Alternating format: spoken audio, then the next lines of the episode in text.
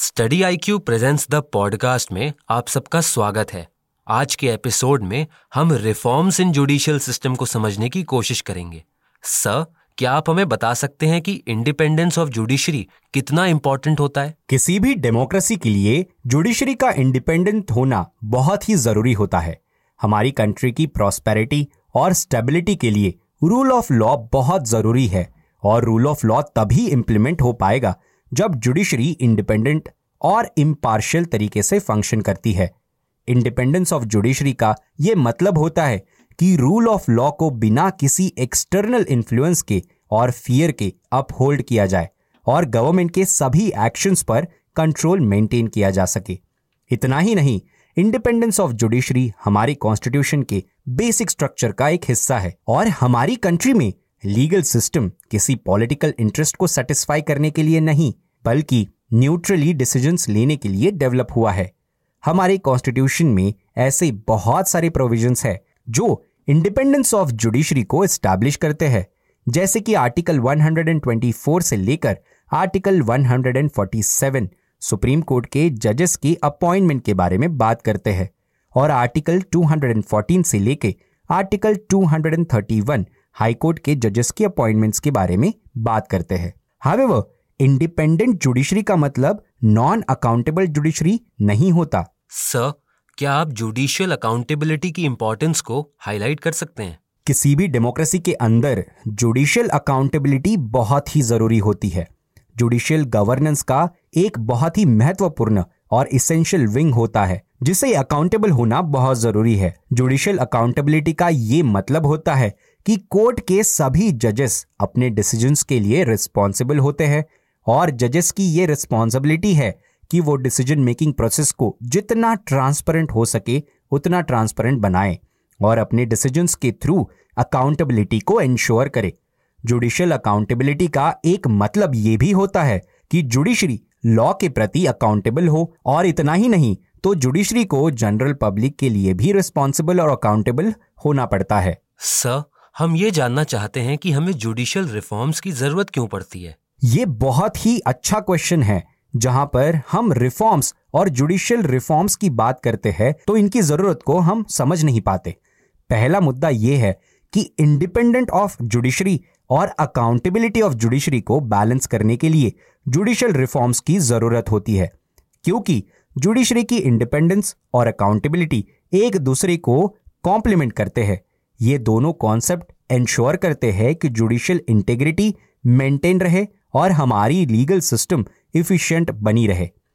हमें case management के लिए रिफॉर्म्स की ज़रूरत होती है एडजमेंट के लिए फ्रीक्वेंसी को कम करने के लिए और बेटर केस लिस्टिंग की ज़रूरत होती है। ऐसे बहुत सारे रिफॉर्म्स हम धीरे धीरे देखेंगे। रिफॉर्म्स की अगर हम बात करें तो अपॉइंटमेंट्स एंड इंफ्रास्ट्रक्चर के अलावा भी हम कुछ और पॉइंट्स को समझने की कोशिश करते हैं।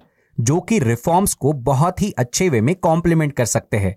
हालाँकि अपॉइंटमेंट्स एंड इंफ्रास्ट्रक्चर की बात हर कोई करता है, और हमने भी प्रीवियस एपिसोड में इन सारी बातों को हाईलाइट किया था। और उसके अलावा, हम जुडिशियल इफिशियंसी को बढ़ाने के लिए और क्या कर सकते हैं, उनके बारे में डिस्कस करते हैं। पहला मुद्दा ये है कि अब ये बहुत ही सही समय है जब सुप्रीम कोर्ट को हाई कोर्ट्स को डायरेक्टली एडमिनिस्टर करना चाहिए। क्योंकि जब supreme court directly high court को एडमिनिस्टर करेगी तो सुप्रीम कोर्ट अपने जजमेंट्स और जुडिशियल गवर्नेंस के लिए तो पूरी कंट्री को आंसरेबल होगी। दूसरा रिफॉर्म का कॉम्प्लीमेंट यह है कि जजेस को अपनी एनुअल फाइनेंशियल इनकम को डिस्क्लोज करना चाहिए, ताकि वो सिटीजन के सामने एक ट्रांसपेरेंसी मेंटेन कर सके। नेक्स्ट पॉइंट ऑफ़ रिफॉर्म ये है कि सुप्रीम कोर्ट के जजेस की रिटायरमेंट एज में जो डिस्पैरिटी है, उसे रिमूव करना चाहिए। जैसे हाईकोर्ट के जजेस 62 इयर्स की एज में रिटायर होते हैं और सुप्रीम कोर्ट के जजेस 65 इयर्स की एज में रिटायर होते हैं। लेकिन एक इफिशियंट लीगल सिस्टम इंश्योर करने के लिए रिटायरमेंट एजेस के बीच को जो डिफरेंस है, उसे खत्म करना चाहिए। नेक्स्ट रिफॉर्म जो कॉम्प्लीमेंट करेगा, वो ये है कि रिटायर्ड जजेस के लिए पब्लिक सर्विस का एक ऐसा कैडर क्रिएट होना चाहिए, जहाँ पर उन रिटायर्ड जजेस का एक पूल बनाया जाएगा और उन्हीं के थ्रू कुछ कॉन्स्टिट्यूशनल या फिर स्टैट्यूटरी पोस्ट के लिए अपॉइंटमेंट्स फॉरवर्ड किए जाएँगे। नेक्स्ट रिफॉर्म ये है कि चीफ जस्टिस ऑफ़ इंडिया को अपॉइंट करने के प्रोसेस में भी रिफॉर्म्स लाने चाहिए। हमने ये प्रैक्टिकली देखा है कि सुप्रीम कोर्ट के सीनियर मोस्ट जज को चीफ जस्टिस ऑफ़ इंडिया बनाया जाता है या अपॉइंट किया जाता है। लेकिन कॉन्स्टिट्यूशन के अंदर ऐसी कोई भी प्रोविज़न मेंशन नहीं है।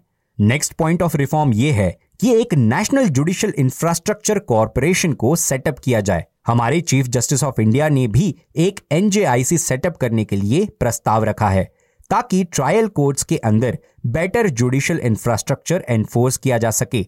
बहुत बार ऐसा देखा गया है कि गवर्नमेंट्स जुडिशरी के इंफ्रास्ट्रक्चर के लिए काफ़ी ज़्यादा बजट तो अलोकेट करती है, लेकिन उनके डिसबर्समेंट और उनके खर्च करने के लिए ऐसी एक कोई कॉरपोरेशन ना होने के कारण उन फंड्स को खर्च करने के अंदर इनएफिशिएंसी पाई जाती है। नेक्स्ट रिफॉर्म यह है कि एक national court of appeal set up की जाए। अगर एक नेशनल कोर्ट ऑफ़ अपील को सेटअप किया जाएगा with regional branches in Chennai Mumbai Kolkata इत्यादि जिसे फाइनल कोर्ट ऑफ़ जस्टिस माना जाएगा तो इससे सुप्रीम कोर्ट ऑफ़ इंडिया का बर्डन भी रिड्यूस हो सकता है। नेक्स्ट रिफॉर्म यह है कि एक ऑल इंडिया जुडिशरी सर्विस को सेटअप किया जाना चाहिए। अगर पैन इंडिया सर्विस कैडर होगी तो बेटर एंड क्वालिफाइड जजेस लीगल सिस्टम में एंटर होंगे। नेक्स्ट रिफॉर्म है कि टेक्नोलॉजी के इंक्लूजन से रिलेटेड अगर आर्टिफिशियल इंटेलिजेंस और मशीन लर्निंग जैसे टूल्स को जुडिशियल सिस्टम में इथिकली और रिस्पॉन्सिबिलिटी के साथ यूज़ करे तो उनकी इफिशियंसी एडवांस की जा सकती है।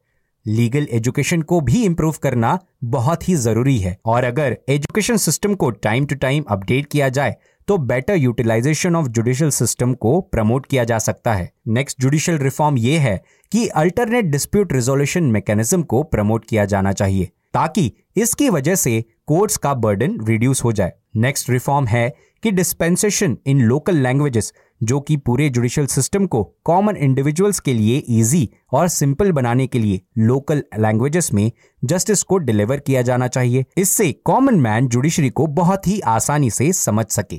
तो इस टॉपिक को कंक्लूड करते हुए हम सबको ये समझना चाहिए कि जुडिशियल चैलेंजेस सिर्फ़ एक लेवल पर ही नहीं, बल्कि मल्टीपल लेवल्स पर होती है।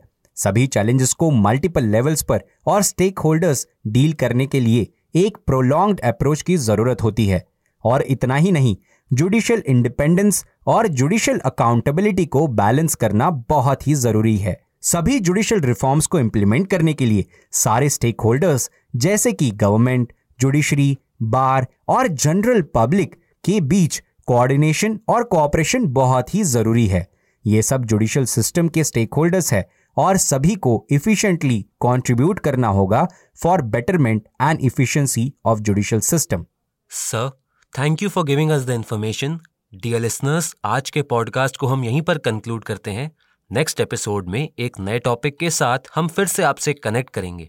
तब तक आप स्टडी आईक्यू के साथ बने रहिए एंड कीप स्टडिंग आप Study IQ presents the podcast को सभी ऑडियो स्ट्रीमिंग प्लेटफॉर्म्स पर सुन सकते हैं, जैसे Spotify Hub Hopper Apple Podcast Google Podcast etcetera links को कमेंट सेक्शन में पिन किया गया है। Thank you